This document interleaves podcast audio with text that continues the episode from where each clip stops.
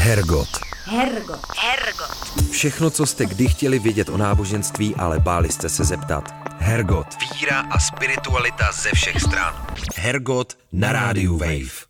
Krásný už červnový podvečer je neděle, odbyla 18. hodina a jako každý týden v tomto čase začíná Hergot, pořad o spiritualitě a duchovnu. Tentokrát v sestavě Petr Wagner, Klára Staňková A Fatima Rahimi. Hned na začátku můžeme prozradit, že našeho dnešního hosta budete zřejmě znát.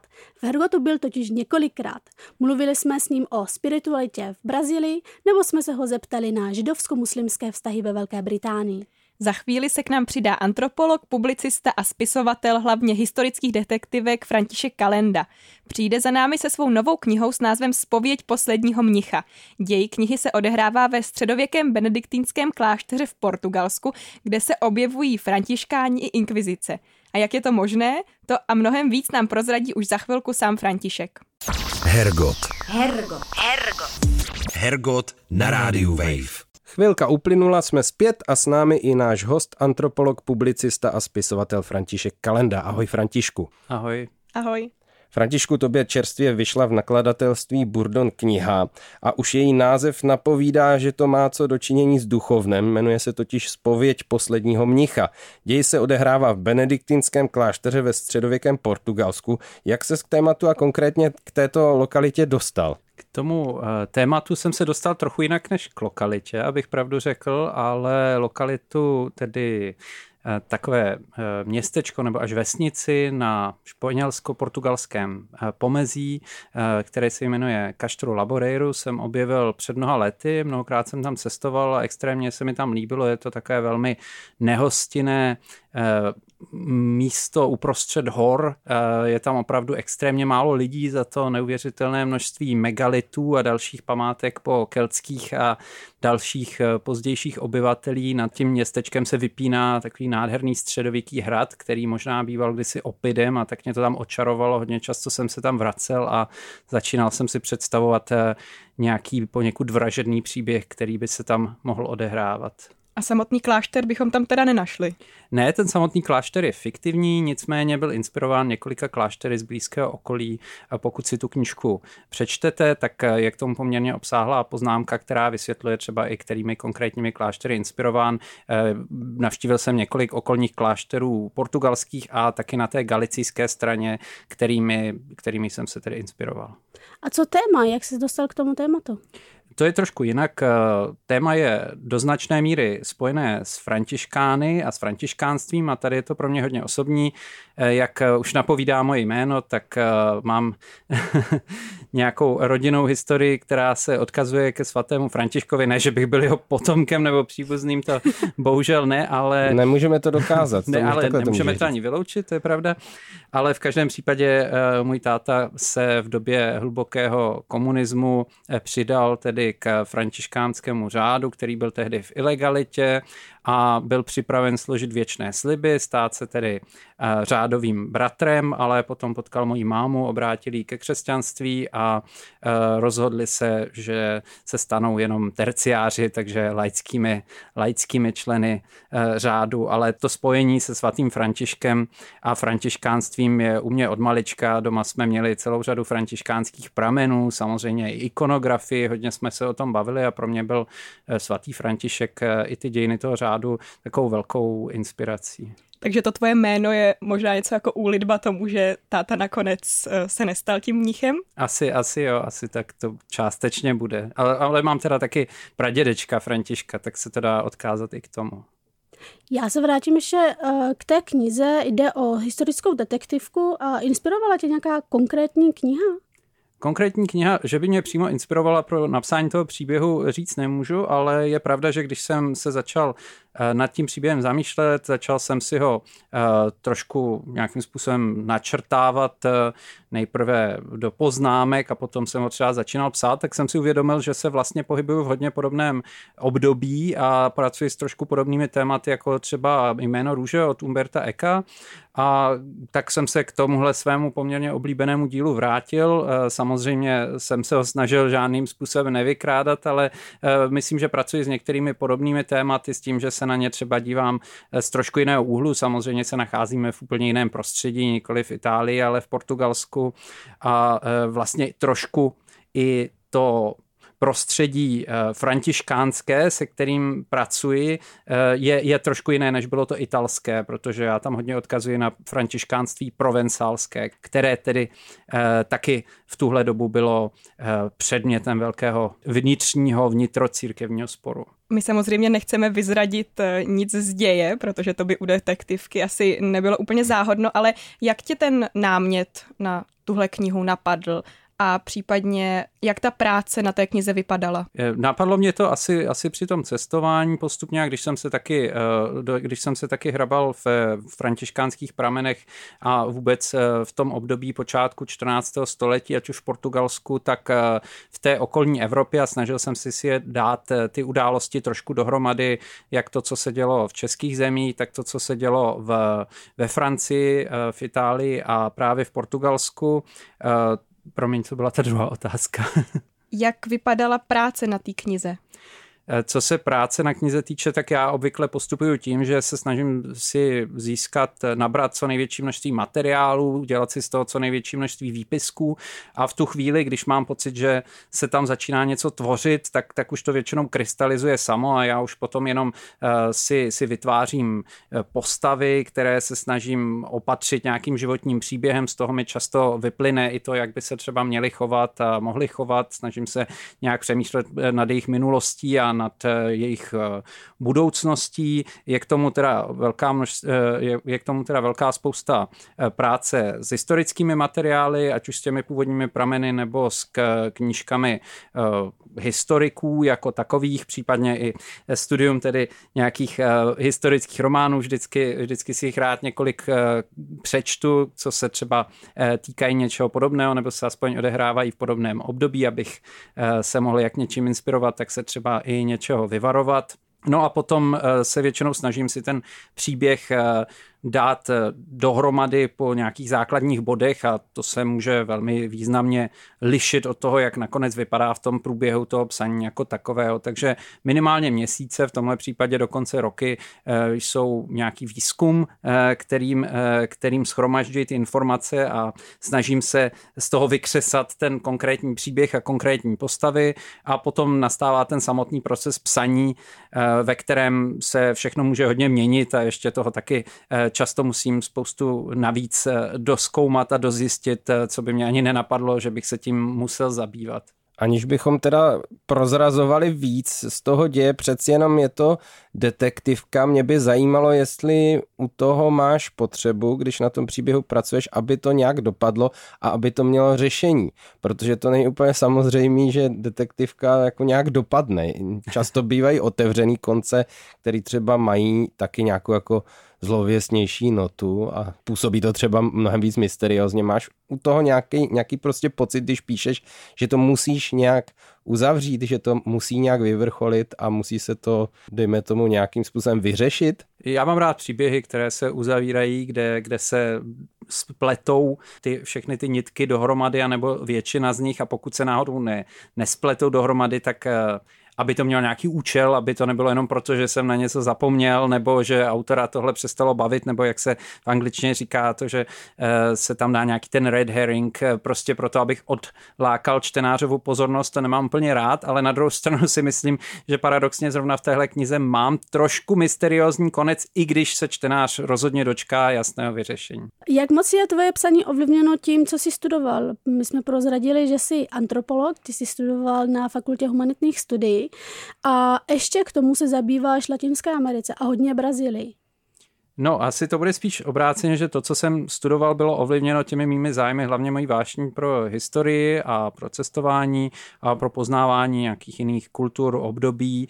A takže mě, mě vždycky bavilo se, se do těch historických pramenů zvláště eh, ponořit a spíš díky svému studiu a nějakému zázemí jsem eh, byl schopen potom možná, nebo jsem doufám, eh, schopen to lépe rozklíčovat, takže spíš to potom využívám možná met metodologicky nějakým způsobem, ale ta moje láska k historii, ta je od jak živa, to samé nějaká láska k psaní, nějaké pokusy něco psát a téměř vždycky to bylo právě s odkazem na historii nebo přímo se odehrávající v historii. A Eh, co se týče eh, mé jako publicistické činnosti, tak to je trošku, trošku jde mimo, protože se zabývám teda hlavně Latinskou Amerikou, i když v poslední době eh, taky hodně Francií, vzhledem k tomu, že tam část roku žiju a vzhledem k tomu, že tam moje žena třeba pracuje a působí, takže takže vlastně eh, do té Francie se nějak, eh, nějak často vracím a zajímám se taky o její historii i současnost, ale většinou, když píšu nějaký publicistický článek, tak eh, to bývá spíše ze současnosti, s politickým děním, i když právě kvůli té své vášni pro historii se často snažím toho čtenáře seznámit s nějakým širším historickým kontextem, tak pro tohle to možná využívám a občas, ale bohužel teda o to nebývá většinou v českých médiích zájem. Napíšu i nějaký vyloženě historicky laděný článek, to mám přímě řečeno nejradši, ale eh, nejčastěji, když po mně někdo něco chce eh, z mého, řekněme, oboru, tak eh, to bývá spíš ta čistá současnost. Ty už si právě popsal, že si před tím napsáním knihy hodně šel do archívu a po těch zdrojích. Je teda tím tvým cílem částečně i možná předat čtenářům nějaké ty historické reálie a jak se potom třeba stavíš um, k různým jiným přístupům k historii, které vlastně s ní pracují tak jako kreativněji a nejde jim o to, co nejvěrněji zachytit každý detail té skutečnosti. Já bych řekl, že mým cílem je, eh, aby se čtenář zajímal o to období a případně o nějaká ty tém, eh, ta témata, aby se samozřejmě přitom pobavil, aby se nenudil, nechci ho zahlcovat nějakými detaily, které by třeba byly zbytečné, ale rozhodně si užívám uh, tu možnost se historií inspirovat a spíš vyplňovat taková ta prázdná místa. Já bych řekl, že to je, uh, to je ta metoda, o kterou se snažím, kdy se, kdy se pokouším vyloženě nejít proti známým historickým faktům, ale zároveň zvláště v období, jako je středověk, a ještě když nejsme v úplně eh, pozdním středověku, tak eh, je obrovský prostor pro to si ať už postavy, a nebo, eh, nebo děj a, a konkrétní události dost přizpůsobit tomu, co prostě nevíme, spíš než jenom to, čem, tomu, co víme. Osobně úplně nemám rád, když si autor, ať už je to autor knihy nebo autorka, nebo třeba nějakého historického seriálu a filmu, eh, když si vyloženě vymýšlí extrémním způsobem, když se postavy, které v tu dobu nežijí, objevují v nějakém příběhu, nebo jsou to postavy jako eh, třeba Statečné srdce, které je jinak krásný film, ale když tam pak máte eh, princeznu, která je ve skutečnosti má být nějak zhruba sedmiletá a vůbec není v Anglii a s tou má hlavní hrdina nějaký romantický vztah, tak eh, už mě to vlastně rozčiluje a potom je možná lepší, eh, když si k tomu nic moc nezjišťuju. Ale já bych byl raději, kdyby si ten čtenář k tomu něco zjišťoval, k tomu, o čem já píšu a říkal si, eh, ha, tady, tady se to blíží realitě, tady si s tím autor třeba trochu pohrál, snažím se v tom být upřímný, proto k těm knihám většinou dodávám to, čeho skutečně vycházím a to, kde jsem si něco třeba málo pozměnil, nebo jsem si tam přidal nějaké vyloženě fiktivní postavy, zápletky a tak dále. Ale nechci, nechci si s tím čtenářem úplně zahrávat a mě osobně to vlastně leze na nervy, když pak zjišťuju, že eh, se tam dějí tak, tak zásadní změny, odchylky proti historii. Už jsme trošku naznačili, že se dějí knihy odehrává v klášteře konkrétně teda na benediktinském klášteře a tím dalším důležitým řádem, který přichází do děje, který se v knize objevuje a je vlastně ústředním tématem, je řád františkánský. Myslím, že by se hodilo ho blíž nějak jako přiblížit.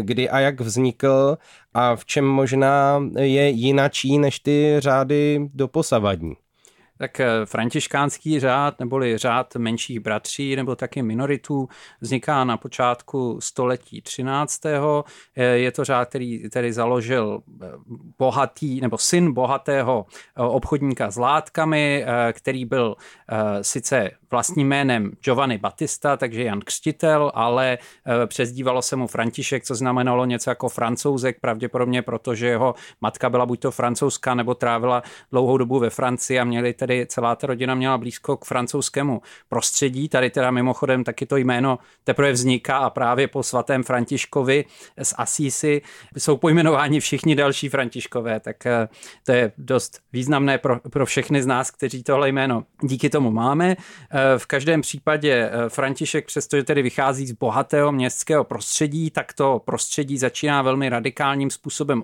opouštět pravděpodobně tedy kvůli nějaké vnitřní konverzi, kdy začíná zjišťovat, začíná si uvědomovat, eh, že mu to nevyhovuje. On původně, alespoň podle těch eh, legendárních životopisů, toužil po kariéře rytíře, křižáka a začíná si uvědomovat, eh, že mnohem víc ho zajímá to mít co nejblíže k Bohu a taky co nejblíže k ostatním lidem, takže on radikálně odmítá ten svůj původ, radikálně odmítá to bohatství, do kterého se na Eh, narodil a zakládá tedy nejprve neoficiálně a následně i s nějakým církevním posvěcením komunitu, eh, která eh, hlásá absolutní chudobu. A to skutečně takovou, že je to chudoba zcela bez majetku, člověk nemá vlastnit nic, ani svůj vlastní plášť, takže ani svoje vlastní oblečení, rozhodně nemá vlastně nějaké knihy nebo jiné typy bohatství a má být služebníkem e, ostatních. Proto i ten řád menších bratří, že e, František hodně dbá na tom, že ti, kteří ho následují a tím tedy následují Krista, protože on se samozřejmě inspiruje v Evangeliu a v, té Kristo, v tom Kristově radikálním pojetí chudoby, e, tak že ti nemají být nějakými světskými nebo církevními pány, ale mají naopak sloužit ostatním. Eh, takže je to zajímavá komunita, která se posléze vyvine v církevní řád. Ten řád je mnohem jiný v tom pojetí chudoby samozřejmě a to, že ta chudoba je absolutní, ale i v tom, že je takový potulný, pak se říká, eh, že, že začínáme potom v historiografii mluvit o žebravých řádech, protože eh, František spolu s těmi svými následovníky se pohybuje, chodí mezi lidi jak ve městě, tak mimo město. To je taky docela výjimečné, že začínají vlastně pronikat do toho městského prostředí a vůbec z toho městského prostředí také původně vychází a celá ta komunita se vlastně, eh, vlastně žije z těch almužen ostatních eh, a, a žije v absolutní chudobě a hlásá tedy návrat k nějakým eh, kořenům evangelia a Kristově nebo nápodobě Kristova života. Chápu dobře, že když se pohybují, tak asi nepotřebují, nevím, nějaký klášter nebo tak, ale stejně by se měli, nebo já si to představuju, že by měli mít nějaké místo, kde se zhromáždí a předávají svoje moudrosti. Jak to probíhalo, když neměli kostel, když neměli klášter? Tak jak to jejich předávání fungovalo? Tak oni eh, třeba kolem toho Asisi tedy eh, také se, eh, jak bych to řekl, také tam opravovali různé objekty, třeba posléze tedy vytvářeli ty komunity, takže na tom místě byli, ale zároveň mohli je opouštět, odcházet mezi lidi a byli v tomhle smyslu pohybliví, ale jeden z těch, jedna z těch věcí, která začne být velmi problematická v tom řádu, a to se omlouvám, že trošku předesílám, je, že čím dál větší část těch i třeba bez bezprostředních následovníků svatého Františka si bude přát žít spíš tím tradičním klášterním životem, zůstat uvnitř toho kláštera, eh, nikam zvlášť eh, příliš nechodit, uzavřít se do těch konventů a to potom začne budit eh, problémy, protože tohle rozhodně není to, jak si ten komunitní život ten zakladatel podle toho, alespoň jak já tomu rozumím, představuje. Takže to je i ten důvod, proč se po smrti svatého Františka františkáni rozdělili na dva proudy. Bylo to právě ten přístup k možná majetku Jo, jednoznačně bych řekl, že to byl přístup k majetku a k tomu pojetí chudoby. Eh, František v těch dokumentech, ať je to řehole nebo později takzvaný testament, takže Františkova závěť eh, hodně dbá na to, aby eh, žádný řádový bratr z té komunity nic nevlastnil osobně a aby se neoblékal nějakým provokativním způsobem, nedával nějak najevo třeba svůj původ nebo nezdůrazňoval to, že je ať už šlechtického nebo městského původu, neoblékal nebo naopak toho původu nejchudšího, takže tam hlásal poměrně zásadní rovnost. A ta menšina, která se k tomuhle pojetí hlásí, tak o té se pak v historiografii a mluvilo se tak o nich i ve středověku poměrně nedlouho poté mluví jako o spirituálech a naopak o těch, kteří chtějí zůstat v těch konventech a třeba přijímat dary, protože františkáni začnou být extrémně populární eh, mezi eh, svými současníky, velice rychle se šíří, během několika desítek let je najednou 30 tisíc eh, františkánských bratří a mají stovky klášterů a obrovské množství následovníků z řad běžného sekulárního obyvatelstva, tak tihle, řekněme, konzervativci by si přáli prostě fungovat jako takový další mnižský řád, začínají se integrovat do církevních struktur, začínají se z nich stávat eh, univerzitní mistři, biskupové, později, jak se o tom budeme bavit, eh, taky inkvizitoři eh, a často tedy začínají žít přesně tím stylem života, který František a jeho, ta jeho prvotní komunita velmi silně kritizovali. Hergot. Hergot. Hergot. Všechno, co jste kdy chtěli vědět o náboženství, ale báli jste se zeptat. Hergot. Hergot na rádiu Wave. Ty jsi říkal, že eh, nedlouho po vzniku řádu už měl 30 tisíc členů. Čím mě tak zaujal?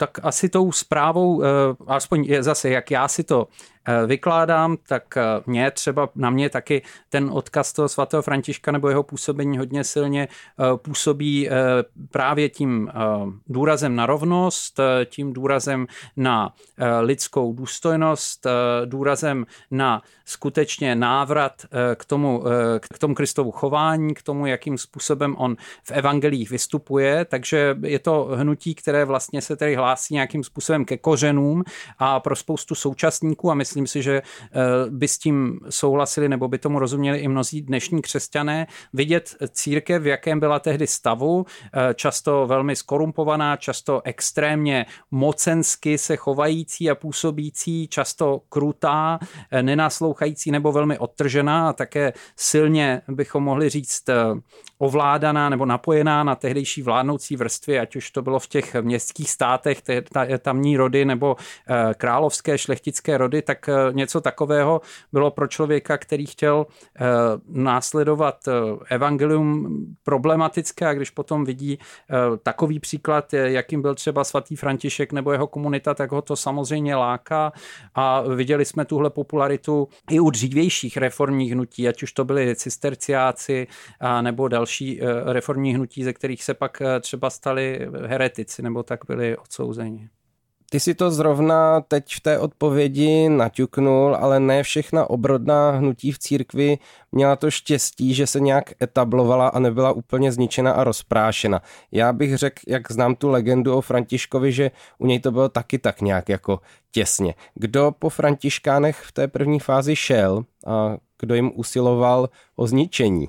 Vtip je v tom, že je pronásledovali především další františkáni. Eh, když jsem mluvil o tom rozdělení zhruba, protože těch proudů bylo mnoho na eh, ty takzvané konventuály a spirituály, tak od začátku těch františkánů, kteří chtěli být spíše konformnější, kteří spíše chtěli být integrovaní v těch církevních strukturách, bylo podstatně víc než těch, kteří chtěli skutečně následovat eh, až do extrému, bychom možná mohli říct, život svatého Františka a potažmo Krista. Tak je to vždycky, a, ale vlastně. Ano, tak je to, tak je to uh, z pravidla. Eh, no a tahle většina měla s tou menšinou problém, bylo to i obráceně, samozřejmě ta menšina je do neustále kritizovala, neustále se o tom mluvilo, ať už na františkánských generálních kapitulách, tak potom se to dostávalo k jednotlivým papežům nebo k dalším církevním autoritám. Navzájem se tedy tyhle dvě skupiny osočovaly, zatímco ti, jak říkám, řekněme konzervativci osočovali tu druhou skupinu z jakéhosi náboženského extremismu a z toho, že tedy to poselství svatého Františka není tak radikální, eh, jak se domnívají ti druzí, tak eh, ti spirituálové, zase konventuály velmi silně obvinovali z toho, že se od těch eh, očekávání a od těch svých vlastně slibů, když vstupovali do řádu, výrazně odchýlili. A to vedlo k různým rozmíškám a nejprve tedy řekněme pronásledování v rámci toho řádu jako takového, kdy zpravidla ti konventuálové trestali různým způsobem svoje vlastní bratry za to, že třeba nechtěli přijímat dražší a, a, a luxusnější tuniky a, a hábity a řádové oděvy, nebo že nechtěli, eh, nebo že kritizovali svoje bratry za to, že to tak dělají, tak ti byli třeba například eh, svými vlastními komunitami posíláni na okraje křesťanského světa do různých teda vzdálených, eh, do různých vzdálených regionů.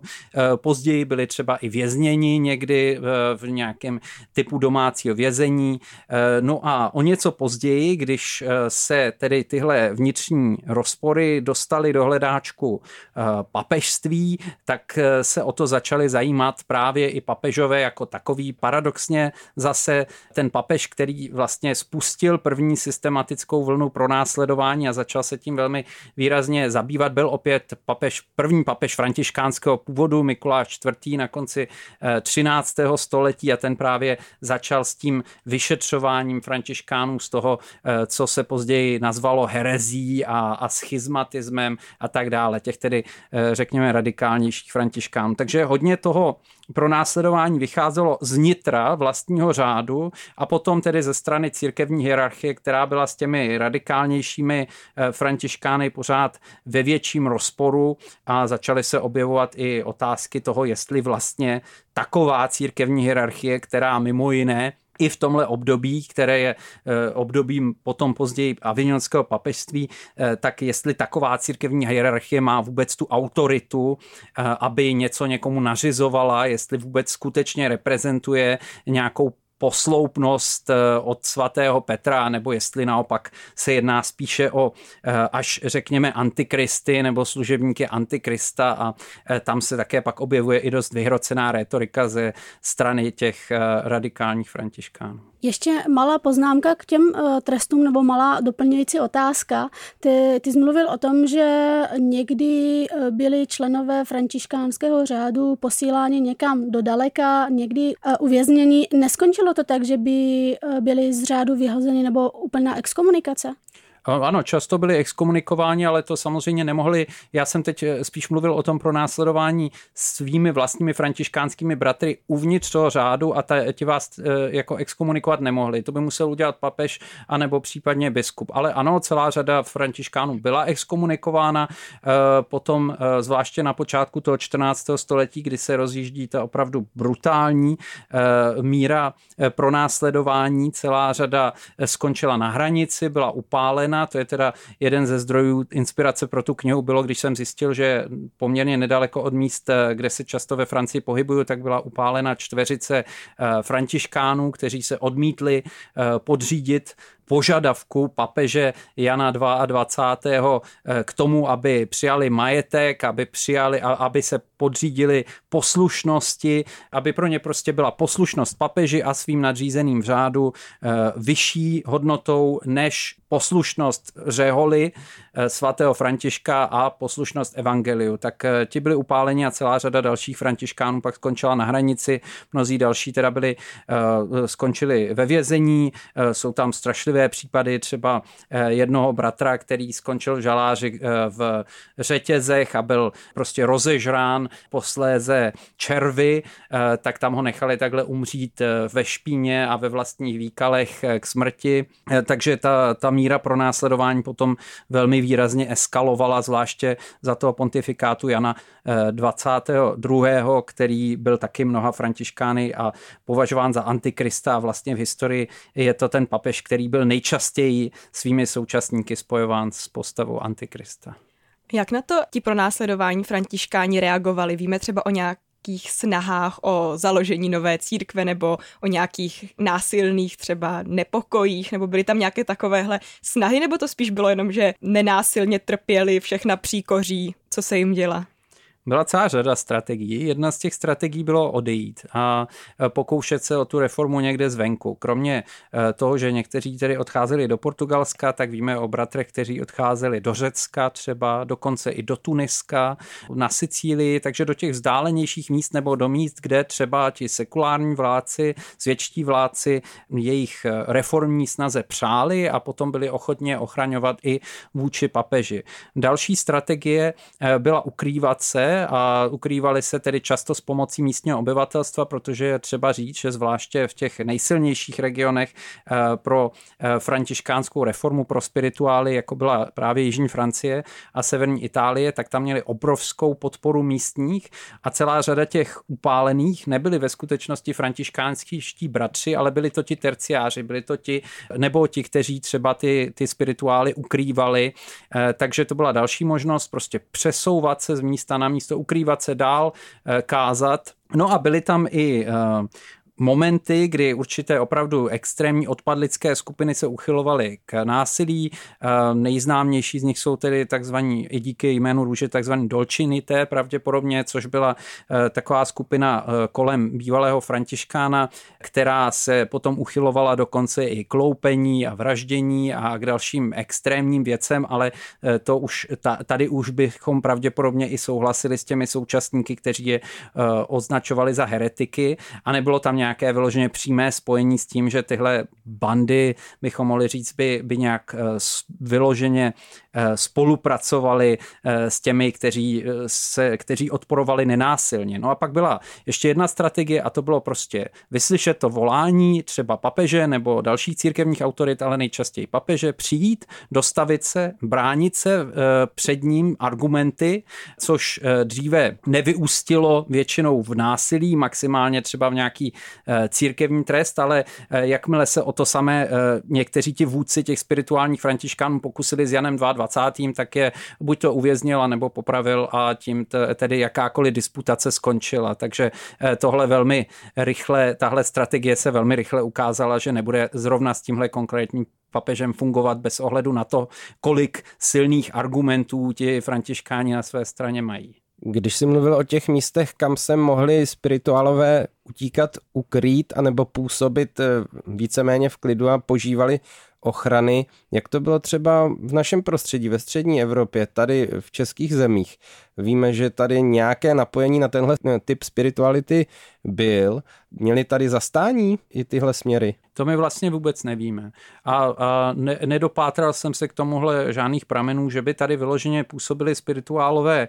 Nevíme, eh, je, je možné, že působili v nějaké ilegalitě, naopak víme, že tady působili františkánští inkvizitoři, ale tady vlastně to, ehm, ten, to františkánství bylo od počátku hodně konventuální, hodně, hodně působilo v těch klášterech a pak se spíše objevovaly třeba spory mezi františkány a dominikány na jedné straně a e, laickým kněžstvem na straně druhé, které většinou tedy to by asi svatého Františka nepotěšilo, většinou se týkaly e, výtěžků z plateb za pohřby nebo za zádušní mše a za další teda církevní úkony, kdy se teda františkáni spolu s dominikány domáhali těch plateb na úkor e, laických duchovních a to samé tedy ti duchovní farní Eh, duchovní a tak dále, naopak se domáhali na františkánech a víme, že na konci 14. nebo v druhé polovině 14. století tady dochází i k násilným střetům mezi těmahle dvěma skupinama, ke skutečně fyzickým potyčkám, bitkám,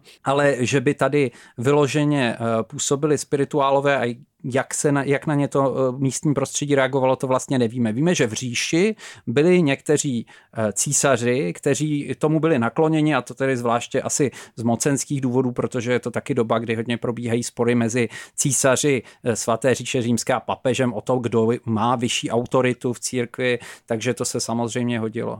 Hergot. Hergot. Hergot.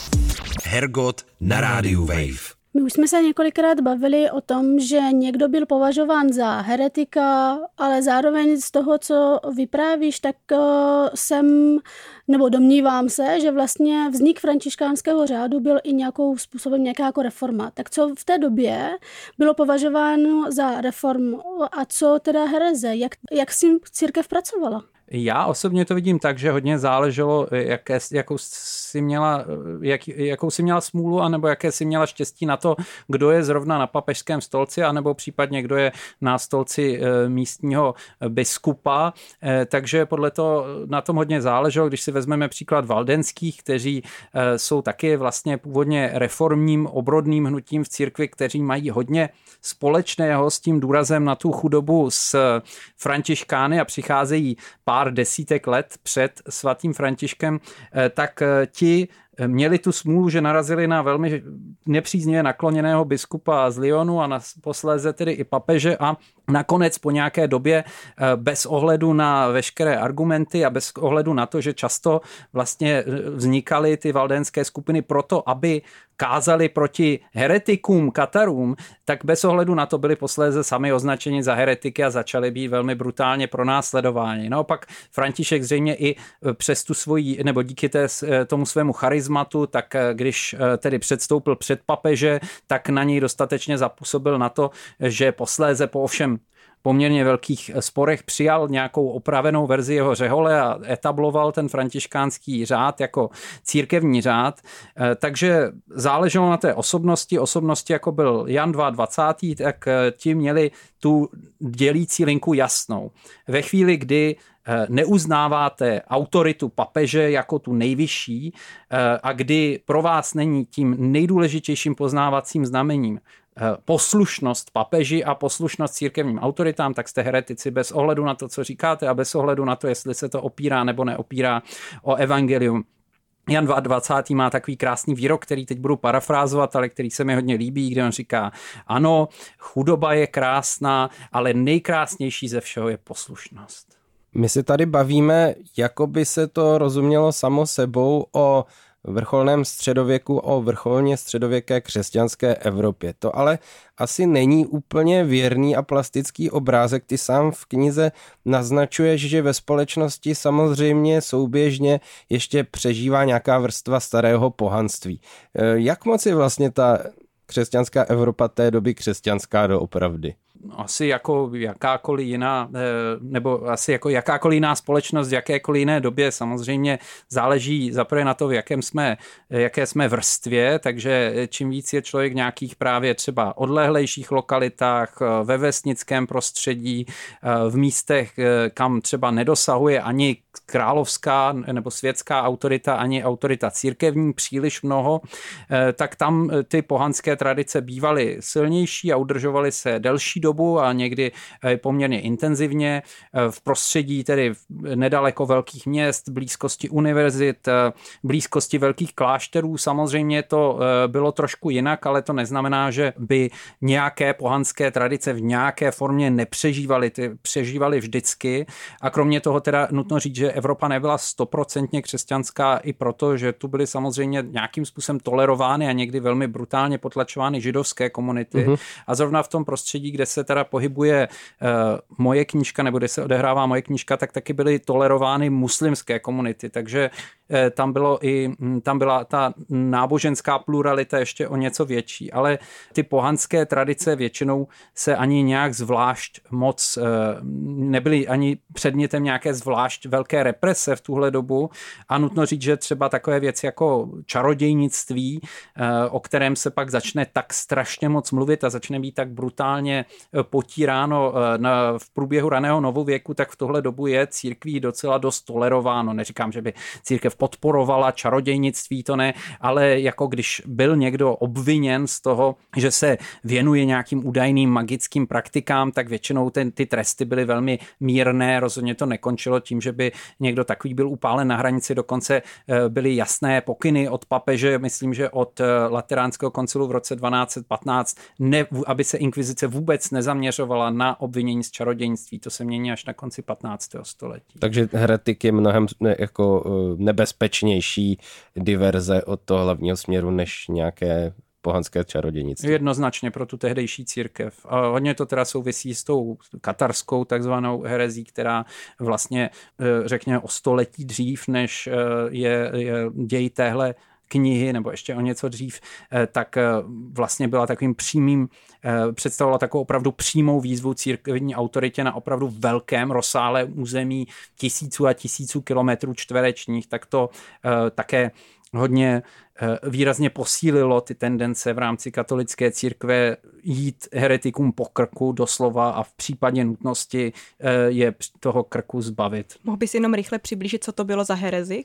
Eh, to jsou tedy Kataři nebo takzvaní albigenští. Eh, byla, bylo hnutí, které se sice hlásilo ke křesťanství, ale mělo s ním velmi, eh, nebo bylo od, té, od těch klasických, klasických výkladů křesťanství v mnoha ohledech vzdálené, které tvrdilo, že ten svět, ve kterém tady žijeme, je vlastně dílem ďábla a které tedy tvrdilo, že je potřeba zdržovat se pokud možno veškerého tělesného styku a tělesný, tělesného tělesných hříchů, eh, proto aby, eh, aby člověk se mohl z tohohle světa vysvobodit a bylo to také hnutí, které velmi silně spochybňovalo právě církevní autoritu, a zvláště autoritu církevních hodnostářů, papeže, biskupů. No a kromě toho to bylo hnutí, které mělo velký vliv a velkou podporu mezi jeho francouzskými šlechtici v tom období 12. počátku 13. století a které bylo posléze téměř dokonale zničeno a dovolím si tvrdit vyvražděno eh, takzvanou křížovou výpravou proti albigenským a následnými, eh, následnými výpravami do tohohle regionu, eh, které mimo jiné teda také právě u likvidace albigenských stojí počátky toho, co známe pod názvem inkvizice. Tam mířila moje další otázka. Proč instituce jako inkvizice vůbec vznikla? Bylo to právě asi kvůli těm heretikům, rozumím tomu dobře. Ano, bylo to vyloženě kvůli Katarům, vznikla taky v Jižní Francii. Není to úplně instituce, je to spíš úřad, bychom mohli říct, úřad inkvizitora, který, eh, což byl jakýsi papežský vyšetřovatel a zároveň soudce, eh, který měl tedy možnost i za pomoci mučení eh, vyšetřovat a vyhledávat ty, kteří v určitých regionech, kam byl vyslán papežem, ty, kteří byli obviněni z toho, že jsou heretiky a v případě, že se toto potvrzení potvrdilo z jeho vyšetřování, tak potom měl možnost taky taky ukládat tresty, které nejčastěji, to bych rád zdůraznil v tuhle dobu, nejčastějším trestem je nějaká forma pokání, případně uvěznění, není to upalování, ale v některých extrémních případech, zvlášť když ten heretik eh, tedy odmítl uznat to svoje eh, obvinění, nebo nejčastěji, když se k tomu eh, zase třeba vrátil a byl uznán vinným z toho, tak potom docházelo i k tomu slavnému tedy upalování, nebo neslavně, nechválně prosulému upalování na hranici. Takže bychom mohli říct, že inkvizice byla na jedné straně to byla úloha být inkvizitorem a na, na druhé straně to byla také eh, jakási metoda vyšetřování, která pak byla ustanovená eh, vyloženě pro odhalování kacířů a eh, rozplétání těchto těch sítí, nebo bych asi měl říct domělých kacířů, protože samozřejmě celá řada těch lidí, kteří tomu potom podlehli, tak bývali právě třeba spíše reformátory, nežli vyloženě to, co si představujeme pod slovem kacíř. My se tady celou dobu bavíme hlavně o františkánech ve středověku. Mohl bys nám ještě nějak říct eh, skoro na závěr, jak jsou na tom františkáni dneska a třeba konkrétně u nás, kolik těch proudů vlastně máme a, jak, a jaká je ta situace? Ano, já bych asi měl říct, že přestože se Janu 22. podařilo spoustu františkánů vyvraždit a nebo je teda donutit k tomu, aby odešli do opravdu eh, těch nejvzdálenějších koutů křesťanského, někdy dokonce islámského světa, eh, tak eh, ta touha po reformě a po návratu k františkánskému způsobu života nebo ke způsobu života, který měl a nařizoval svým následovníkům svatý František, tak v tom řádu zůstala a opakovala se periodicky a mimo jiné z tohohle vychází třeba další větve františkánského řádu, které eh, posléze některé z nich byly taky eh, posvěceny eh, papežem, třeba takzvaní kapucíni, takže dneska máme několik těch františkánských společenství, některé z nich jsou přísnější, některé z nich jsou méně přísné. U nás bych řekl, že je nejsilnější asi ta teda konventuální část toho společenství, která je ale samozřejmě velmi málo početná v dnešní době obecně. Já jsem strávil nějakou dobu mezi františkány i v Brazílii. Člověk by si řekl, že v Latinské Americe eh, ty, ty, ty církevní řády budou silnější, ale musím říct, že ti františkáni teda eh, bych řekl obecně trošku skomírají, ať už početně, nebo i možná teologicky, že to se mi nezdá, že by z toho vycházely nějaké zajímavé proudy a mezi tím vznikla celá řada dalších nových řádů po staletí, které vznikaly, které přicházely s nějakými novými idejemi nebo z výklady, které třeba byly podobné tomu, co, co kázal svatý František, ale Eh, mají dnes jiná jména a z těch možná vycházejí eh, dnes zajímavější proudy. Eh, samozřejmě stojí za to vzpomenout, že dnešním papežem je první papež v historii, který přijal jméno František, to se nikdy předtím nestalo, je to vlastně samo o sobě poměrně radikální krok a e, dnešní papež dává najevo, že se celou řadou e, těch věcí, které vycházely z Františkova života a působení inspiruje, přestože je sám jezuitou,